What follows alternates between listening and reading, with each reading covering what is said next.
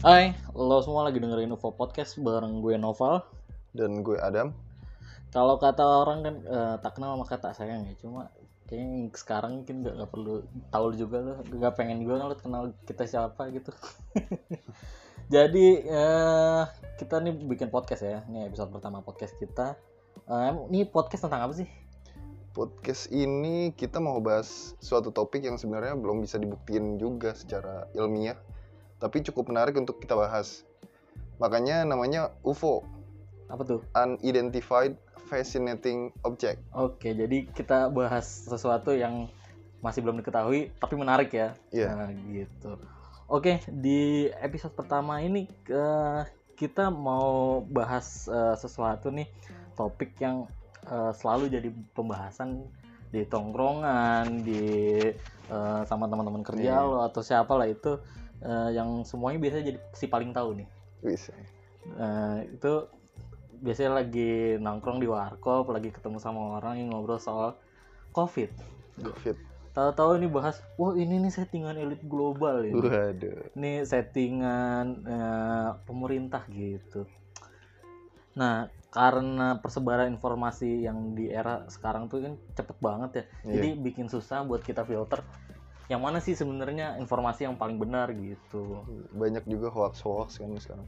Nah, sebelum masuk ke topik nih, lo sendiri di kehidupan sehari-hari lo ada efek dari COVID itu nggak? Apa dari kerjaan lo kuliah lo, atau keluarga lo? Banyak sih ya, awal-awal COVID ya banyak terhambat ya, banyak kayak rencana-rencana kayak mau misalnya nonton konser. Oh iya, konser tuh batal. Mau liburan sama temen-temen itu batal semua, dan ya akhirnya di rumah aja gitu loh. Jadi nggak bisa kemana-mana. Kuliah juga jadi semua online ya? Iya, kuliah juga online. Jadi terhambat, jadi alasan semua, skripsi telat. Semua dari rumah deh pokoknya.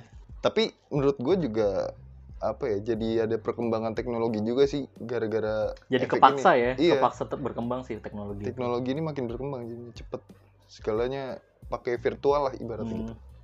Kalau gue sendiri sih sebenarnya lumayan ngaruh ya, soalnya mostly di keluarga gue tuh kerjanya di bidang travel. Yeah. Nah, lu tahu sendiri kan kita nggak bisa kemana-mana, liburan nggak bisa, even ke jarak yang dekat pun kayak Jakarta Bandung aja lu pasti udah aduh nih ada COVID segala gitu. Iya, jadi kepikiran. Nah, efek itu juga kan akhirnya jadi income jadi turun. Nah, cuma kita lewatin aja ya. Itu so far kita udah setahun ya COVID nih, dari Maret 2020 nggak salah. Kita waktu itu baru balik dari Bandung ya. Iya benar. Langsung dapat kabar. COVID nih first case udah ketemu nih. Iya ya. Di Depok, orang Depok. Makanya untung aja kita udah balik tuh waktu itu. Kalau nggak kita kejebak di Bandung kita asli, bisa aja tuh. Bener. Buat update terakhir kan berarti COVID nih udah mulai masuk masa vaksinasi ya, di Indonesia udah mulai vaksin. Iya. Di keluarga sendiri udah ada yang vaksin? Kalau gue sih udah vaksin sih kemarin. Waktu itu lagi diajakin, disuruh lebih tepatnya untuk ikut vaksin di sana. Ngantrinya panjang banget Pak. Rame banget. Dan gue baru tahu juga ternyata vaksin itu 2 kali gitu loh. Gue pikir sekali doang. Dan efeknya sih dari vaksin itu ya paling pertama pegel sih, itu doang sih gue.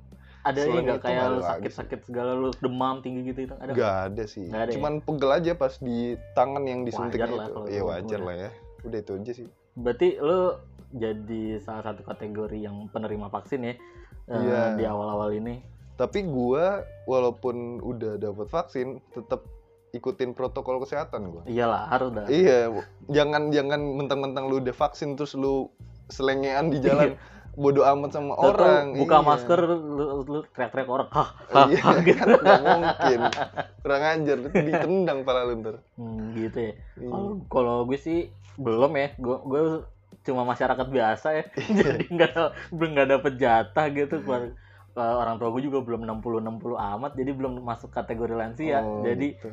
Ya gue masih nunggu giliran aja sih. Cuma gue mau sih kalau divaksin, gue nggak ada kekhawatiran. Aku takut dimasukin chip. Iya ya, gimana bisa itu aja. Si penting gue lihat-lihat ya kan. Si penting di dunia lo ya. Oke, kita masuk ke pembahasan utamanya aja. Pertama kita bahas dulu awalnya ini COVID sebenarnya gimana. Mungkin lo semua sebenarnya udah pada bosen ya dapat informasi soal covid lagi. Cuma menurut gue tetap, karena gue lihat nih perkembangannya orang-orang, gue ngerti sih mungkin karena ngerasa duh lamaan udah di rumah, gue butuh kerja apa segala macam, gue udah stres segala macam. Ya gue ngerti, cuma bukan berarti lo bisa nganggep enteng karena ini masih ada gitu ya. Iya. Dan karena udah pindah tahun, COVID-nya juga pindah dari bumi. Iya, masih ada gitu ya kan. Iya. Oke, kita bahas dulu nih statement resmi so far terkait COVID ini tuh namanya COVID-19. Tapi kalau nama virusnya itu sebenarnya SARS-CoV-2 kalau nggak salah. Jadi dia ini keluarga dari virus SARS yang dulu pernah merebak di Cina di tahun 2008 sama 2002 kalau nggak salah. SARS MERS gitu-gitu. SARS MERS, ya. Yang intinya nyerang saluran pernapasan lo gitu. Pertama kali ditemuin di Wuhan, Cina pada Desember 2019. Terus menyebar hingga dinyatakan pandemi itu sama WHO pas Maret 2020. Iya. Yeah. Di Indonesia sendiri itu pertama kali ditemuin kasusnya Maret ya, setelah banyak aksi denial waktu itu ya kan, yang katanya orang Indonesia banyak doa, jadi nggak bakal ada yang masuk. Orang Indonesia kebal, waduh. Namun ya akhirnya ada juga ditemuin Maret tuh ramai banget tuh, sampai banyak seremonialnya, ya kan. Tuh sempat bikin chaos juga tuh kan karena ada himbauan dari WHO pakai masker. Yeah. Cuma dari menteri kesayangan kita saat itu yang pakai masker cukup yang sakit aja. Iya benar, cuma orang sakit. Nah, cuma sampai akhirnya berubah tuh statementnya sampai harus semua orang pakai masker. Yeah. Langsung tuh ada banyak orang-orang goblok yang nimbun masker. Masker medis waktu itu. Nimbun buat dijual lagi. Iya, nah masalahnya itu buat dijual lagi. Nah, terus kan jadi banyak kelangkaan ya. Yeah. Kelangkaan kayak gitu, gue nyari di apotek keliling. Anjir kagak habis semua masker. Itu kan sampai akhirnya muncul wave tentang penggunaan masker kain. Yeah. Nah, abis itu langsung tuh yang nimbun masker medis duluan, yang goblok-goblokin di mampus-mampusin ya kan. Yeah. Mampus lu, sekarang rugi kan lu. Nah, abis soalnya bener abis itu banyak yang jual rugi. Boncos semua. Ya kan. Nah, abis itu ada juga kan PSBB. PSBB menurut gue sebenarnya cuma produk akhir dari lockdown setengah-setengah ya. Bingung mau ngadain lockdown apa enggak, akhirnya ya udahlah PSBB. Kayak itu ngefek ke Jabodetabek waktu itu masih ya. Iya, apa udah nasional sih waktu itu? Jabodetabek doang sih. Enggak salah sih gitu ya. Nah. Soalnya apa ya? Kan orang tua gue juga dari kampung lah. Waktu itu sempet dapet kabar di kampung tuh ya kayak nggak ada kayak nggak ada COVID, kayak biasa aja gitu, biasa aja ya, kayak hari-hari biasa aja, kayak cuman di tempat kita doang nih, perkotaan doang di kota besar aja ya. Padahal ya seharusnya juga di kampung-kampung juga lakuin PSBB juga kan. Cuman mungkin mereka ngerasa hidup udah belum nyampe sini lah, belum nyampe sini lah gitu kali ya. Oke, balik lagi ke penyebabnya sebenarnya apaan sih ini? Kenapa bisa ada COVID-19 ini? Nah, statement terakhir yang gue tahu itu dari tim gabungan WHO yang bekerja sama dengan otoritas setempat Cina di bulan Februari 2021 kemarin. Nah, meskipun full reportnya belum keluar nih, ada wawancara dengan salah satu anggota timnya waktu itu, namanya Dr. Dominic Dwyer. Dia itu adalah Director of Public Health Pathology dari University of Sydney. Nah, di investigasi itu sebenarnya belum ditemukan titik pasti pertama kali virus itu menyebar ada di mana, tapi ada beberapa fakta yang didapat dari hasil investigasi itu. Nah, yaitu virus ini merupakan virus jenis zoonotik yang memang secara alami datang dari hewan, dan juga tidak ditemuin adanya bukti kalau ini sebenarnya adalah hasil rekayasa dari manusia. Nah, soalnya kan banyak banget tuh teori-teori yang berkembang. Wah, ini konspirasi. Wah, ini bioweapon segala macem nih. Nah, itu sih. Nah, dari statement-statement resmi itu kali ini kita udah ngumpulin ada beberapa teori liar yang beredar di luar sana tentang penyebab COVID ini apa sebenarnya atau siapa sebenarnya gitu. Kayak dari yang pertama nih.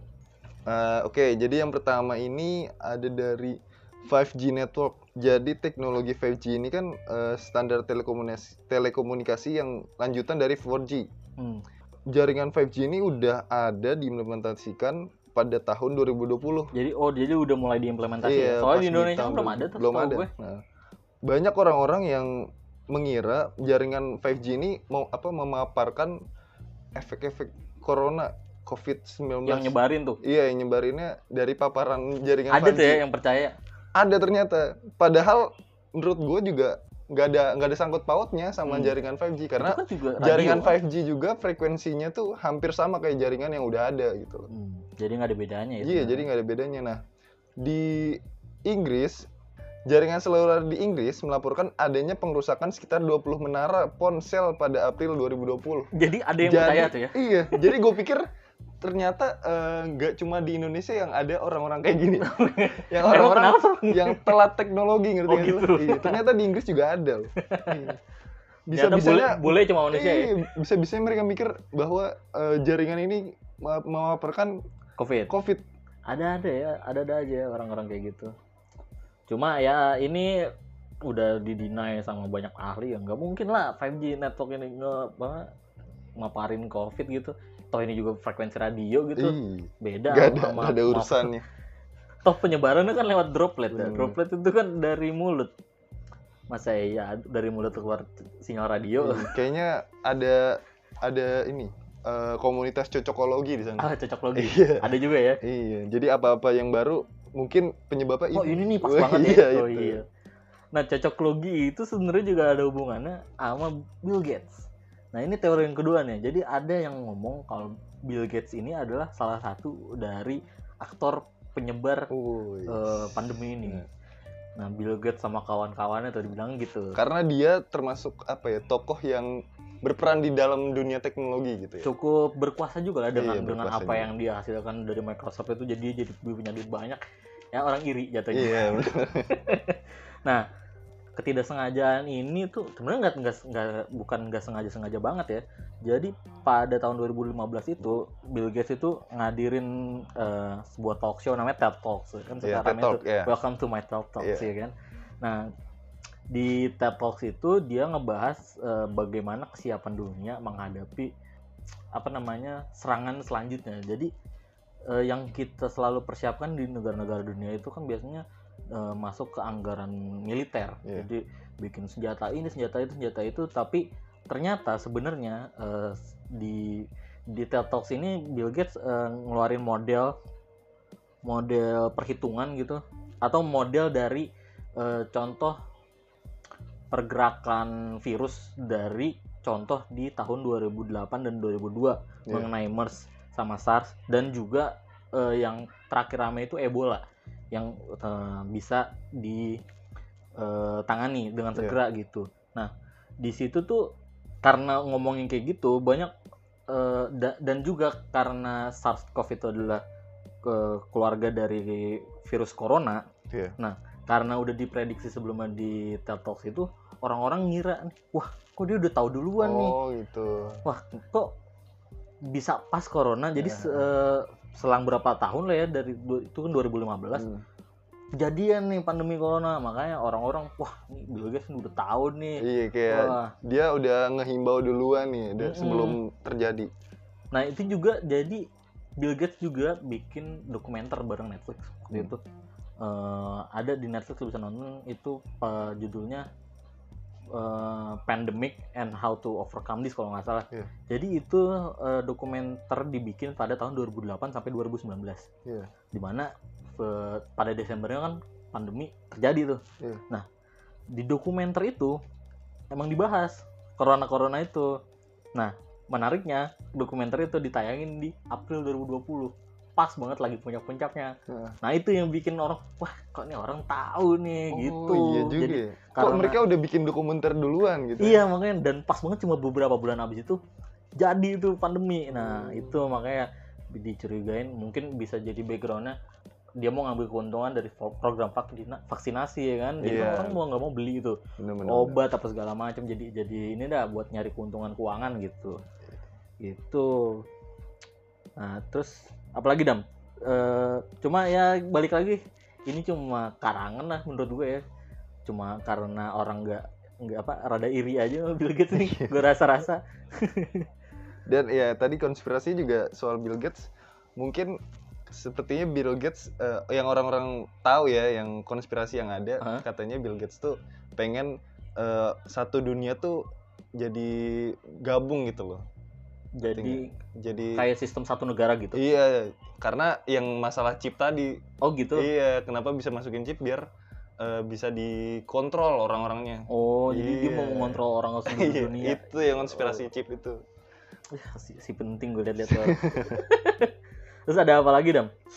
Oke, yang berikutnya adalah kebocoran biolab. Jadi di Wuhan ini ada sebuah institusi yang ngelakuin riset yang soal ilmu virologi gitu deh. Gitu. Yeah. Jadi dia bahas soal virus-virus itu diriset ya. Jadi salah satunya yang menjadi landasan dicurigai ada kebocoran itu adanya sebuah virus bernama RATG13 yang memiliki kecocokan 96,2% dengan COVID-19 yang lagi diteliti oleh Dr. Xi Zhengli. Jadi mirip ya ini, makanya jadi orang curiga gitu. Curiga karena kemiripannya itu yang akurasinya sangat tinggi 96,2%. Jadi WHO ngirim nih tim khusus buat diinvestigasi penyebab awal penyebaran COVID-19 nih di awal tahun 2021 bareng ilmuwan lokal Tiongkok yang menghadapi awal dari penyebaran virus tersebut. Oh, ini yang tadi gue bilang tadi ya? Iya. Jadi dalam investigasi tersebut dinyatakan oleh salah satu anggota tim, yaitu Dr. Dominic Dwyer. Yang tadi juga. Kalau nggak ada bukti nih, nggak ada bukti konkret kalau ada kebocoran virus di tempat tersebut. Gitu ya. Jadi ya nggak mungkin virus lolos gitu. Kalau setahu gue ini ada di lab biolab ini tuh ada standarnya kayak B4 apa berapa gitu, gue lupa, pokoknya ada standarnya. Dan kalau dia udah terkualifikasi setinggi itu, itu artinya ya dia udah dijaga nggak bakal ada bocor gitu. Dan dia ada protokol tertentu kayak setiap hari ada SOP-nya ya. Ada SOP-nya, bener-bener. SOP-nya itu adalah ketika setiap hari di beres kerja, lu semua harus tes darah. Lu tes darah, gitu. Ada nggak lu kontaminasi dari apa yang lagi lu riset gitu. Nah, ketika nggak ada, baru lu pada boleh pulang gitu. Gitu. Jadi sangat terlindungi lah. Harusnya sih aman ya, kecuali memang ada yang pihak-pihak tertentu. Nah, cuma kan kalau itu kan ya siapa tahu OB-nya. OB-nya iseng lagi ngepel, tapi dia sambil joget-joget gitu. Nah, itu gagang sapunya kena gitu. Gitu. Nah, oke.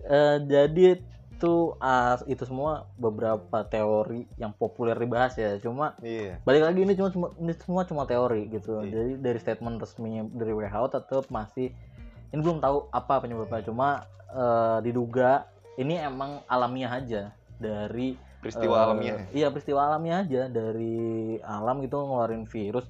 Emang dari dulu kan emang ada aja kayak gini-gini tuh. Kayak dulu Spanish Flu tahun 1918, 100 tahun lalu. Oh, iya, yang juga jadi pandemi. Itu juga sebenarnya kalau nggak salah dari alamiah aja gitu penyebabnya gitu. Nah, balik lagi ya, gue ingetin lagi, mungkin lu pada bosen bahas-bahas COVID-19 mulu, dikit-dikit COVID-19, tiap hari lu dapet update kabar ada berapa orang yang meninggal, ada orang yang positif gitu ya kan. COVID.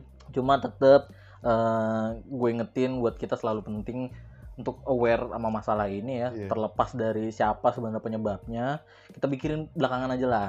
Nah, pandemi ini nih masih jalan nih, salah-salahannya nanti dulu gitu. Iya, benar. Kita tetap patuhi protokol kesehatan. Kalau lo emang pada mesti keluar rumah ya, karena kan nggak mungkin kita semua juga di rumah terus kan.